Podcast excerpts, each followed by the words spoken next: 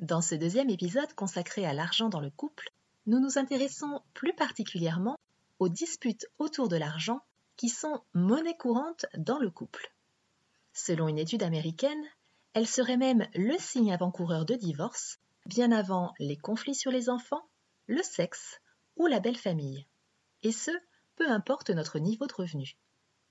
Avant d'aller plus loin, je vous annonce la création d'un espace dédié à l'abondance financière, la relation à l'argent et la prospérité. Et si vous souhaitez dépasser la peur du manque, je vous invite à rejoindre le groupe Facebook « Faites de l'argent votre allié au service d'une vie épanouie » et ou sa déclinaison sur Telegram « Richesse illimitée ».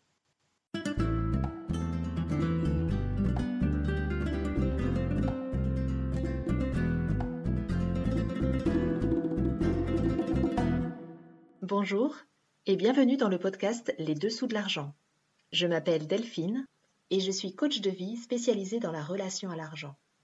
L'argent est encore un sujet tabou dans de nombreux pays et il peut susciter chez les gens des émotions très fortes et très variées, allant de la joie au dégoût, en passant par l'admiration, la frustration, la honte, la colère et la haine. Comment l'argent, qu'il soit réel ou virtuel, peut-il avoir un tel impact ? Que se cache-t-il derrière le Graal argent ? Dans ce podcast, j'ai à cœur de partager avec vous des clés pour nous permettre de nous réconcilier avec l'argent et de le remettre à sa juste place. Ensemble, libérons-nous des croyances et des conditionnements qui nous empêchent d'être libres financièrement. Ensemble, reprenons notre pouvoir personnel sur l'argent et exprimons notre plein potentiel au service du monde que nous désirons co-créer. Comme nous l'avons vu dans le précédent épisode sur l'argent dans le couple, nous enregistrons dès la première rencontre une multitude d'informations concernant le comportement de notre partenaire face à l'argent, et cela va se cumuler tout au long de la relation. Des événements peuvent particulièrement impacter les finances du couple. C'est notamment le cas lorsqu'une personne dans le couple reçoit un héritage, et pas l'autre, ou lorsque l'un des partenaires se retrouve au chômage. Et un jour, si nous n'avons pas pris le temps d'échanger sur nos ressentis en toute authenticité, nous allons présenter l'addition à l'autre. Selon Sonia Britt, professeur à l'Université d'État du Kansas, qui a mené une étude auprès de 4500 couples, les disputes auraient tendance à s'intensifier avec le temps si elles apparaissent dès le début de la relation. Les sujets de dispute concernant l'argent peuvent être variés. Il peut s'agir d'une facture que l'un des partenaires a oublié de payer, d'un achat compulsif, d'une dépense dont l'intérêt n'est pas partagé, de dettes ou d'un écart de salaire important, notamment lorsque la femme gagne plus que son conjoint, et nous aborderons ce sujet dans le troisième épisode sur l'argent dans le couple. Dans les motifs de dispute autour de l'argent, il y a aussi l'infidélité financière. Aux États-Unis, un couple sur trois y serait confronté, selon une enquête de janvier 2022 menée par le magazine US News and World Report. L'infidélité dans le couple n'est pas que sexuelle. Elle peut aussi être financière. On parle d'infidélité financière lorsque l'un des partenaires choisit par exemple de cacher des informations financières, de mentir sur ses revenus, de dissimuler une dette ou certains achats, ou de prêter de l'argent du compte commun à un proche sans en parler au préalable à son compagnon ou à sa compagne. Cela peut être pour éviter une dispute dans le couple ou aussi par honte. Mais l'infidélité financière va fragiliser la relation amoureuse car le partenaire va se sentir trahi. Et cela vient directement toucher la notion de confiance qui est l'un des socles de la relation amoureuse. Dans la majorité des cas, les disputes où il est question d'argent n'ont souvent rien à voir avec l'argent. Elles ont des causes bien plus profondes. Elles parlent de notre histoire, de nos frustrations, de nos blessures, de nos traumatismes, de nos peurs et de nos attentes. Les crispations autour de l'argent apparaissent souvent lorsque l'un des partenaires a l'impression de se faire duper dans la relation amoureuse et de ne pas recevoir à la hauteur de ce qu'il estime donner. Donner non seulement en termes d'argent, mais aussi en termes d'attention, de temps, d'affection, de reconnaissance, etc. car nous apportons bien plus que de l'argent dans le couple. L'argent a une fonction affective et symbolique. Et il peut être un prétexte ou un révélateur de frustrations cachées ou de difficultés qui se trouvent ailleurs, et notamment dans les besoins affectifs. La prise de décision en matière d'argent et de gestion des finances dans le couple peut aussi refléter les relations de pouvoir et parfois d'emprise qui existent entre les deux partenaires. Bien sûr, les disputes autour de l'argent, même si elles sont fréquentes, sont toujours préférables à l'absence totale de dialogue sur le sujet, car cela ne va pas permettre d'identifier et de résoudre un problème. Mais lorsque nous rencontrons des difficultés en lien avec l'argent qui pourraient mettre l'avenir du couple en danger, il peut être salvateur d'aller les explorer avec un thérapeute ou un coach pour tenter de reconstruire la relation sur des bases saines. L'argent peut aussi être source de joie dans le couple et permettre de vivre des expériences ensemble. Planifier ensemble des projets crée du lien dans le couple et stimule la relation. Et cela montre que nous y accordons de la valeur. Le premier projet du couple est bien évidemment le couple lui-même.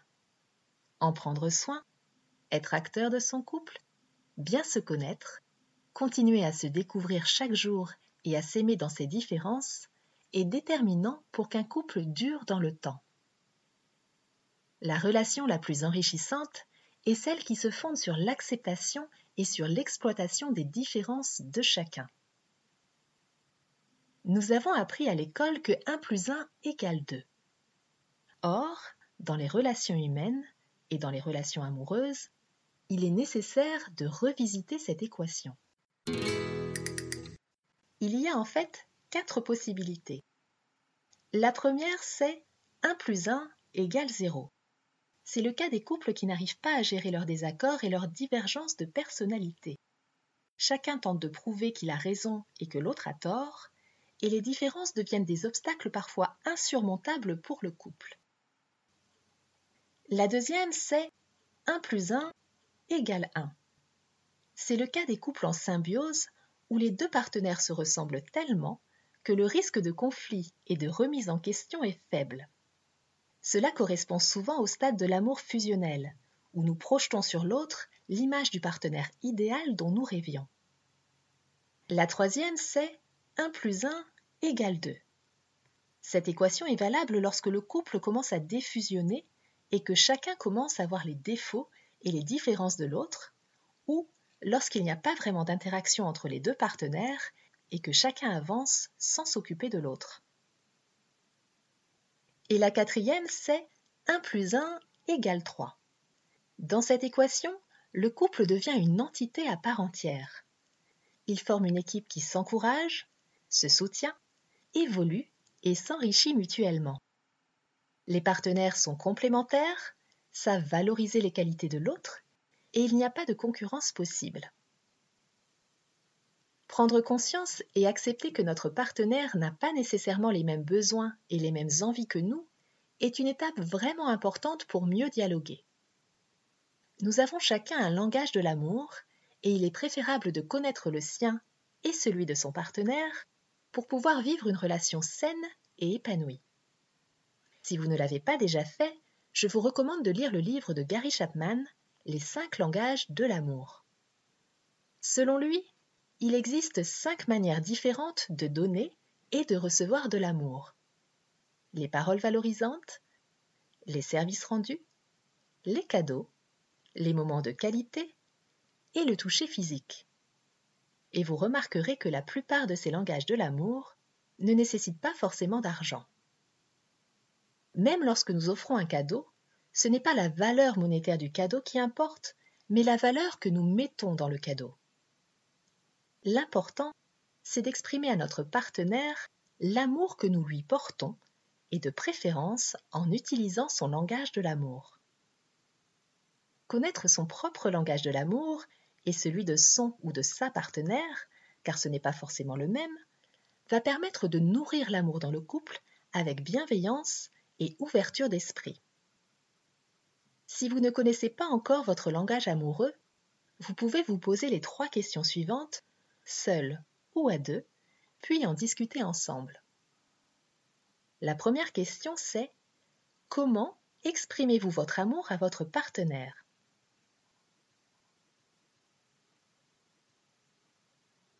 La deuxième question, c'est « Quelles sont les choses que vous demandez le plus souvent ?»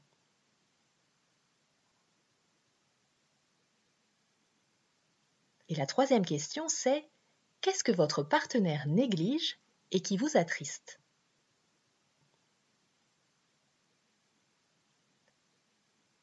Apprendre à parler le langage amoureux de l'autre, savoir identifier et exprimer nos besoins respectifs dans un couple, et oser aborder le sujet de l'argent sans tabou, permet de créer un climat favorable pour résoudre les conflits, qu'ils soient liés à l'argent ou non. Ce sont des clés essentielles pour qu'un couple puisse se renforcer dans la durée. Je vous laisse avec ces pistes d'introspection. Si cet épisode vous a plu et qu'il vous semble pouvoir être utile à d'autres personnes, je vous invite à le partager autour de vous. Vous pouvez aussi le noter sur iTunes ou le commenter sur la chaîne YouTube Richesse illimitée. Je vous dis à très bientôt pour la troisième et dernière partie de cette trilogie sur l'argent dans le couple.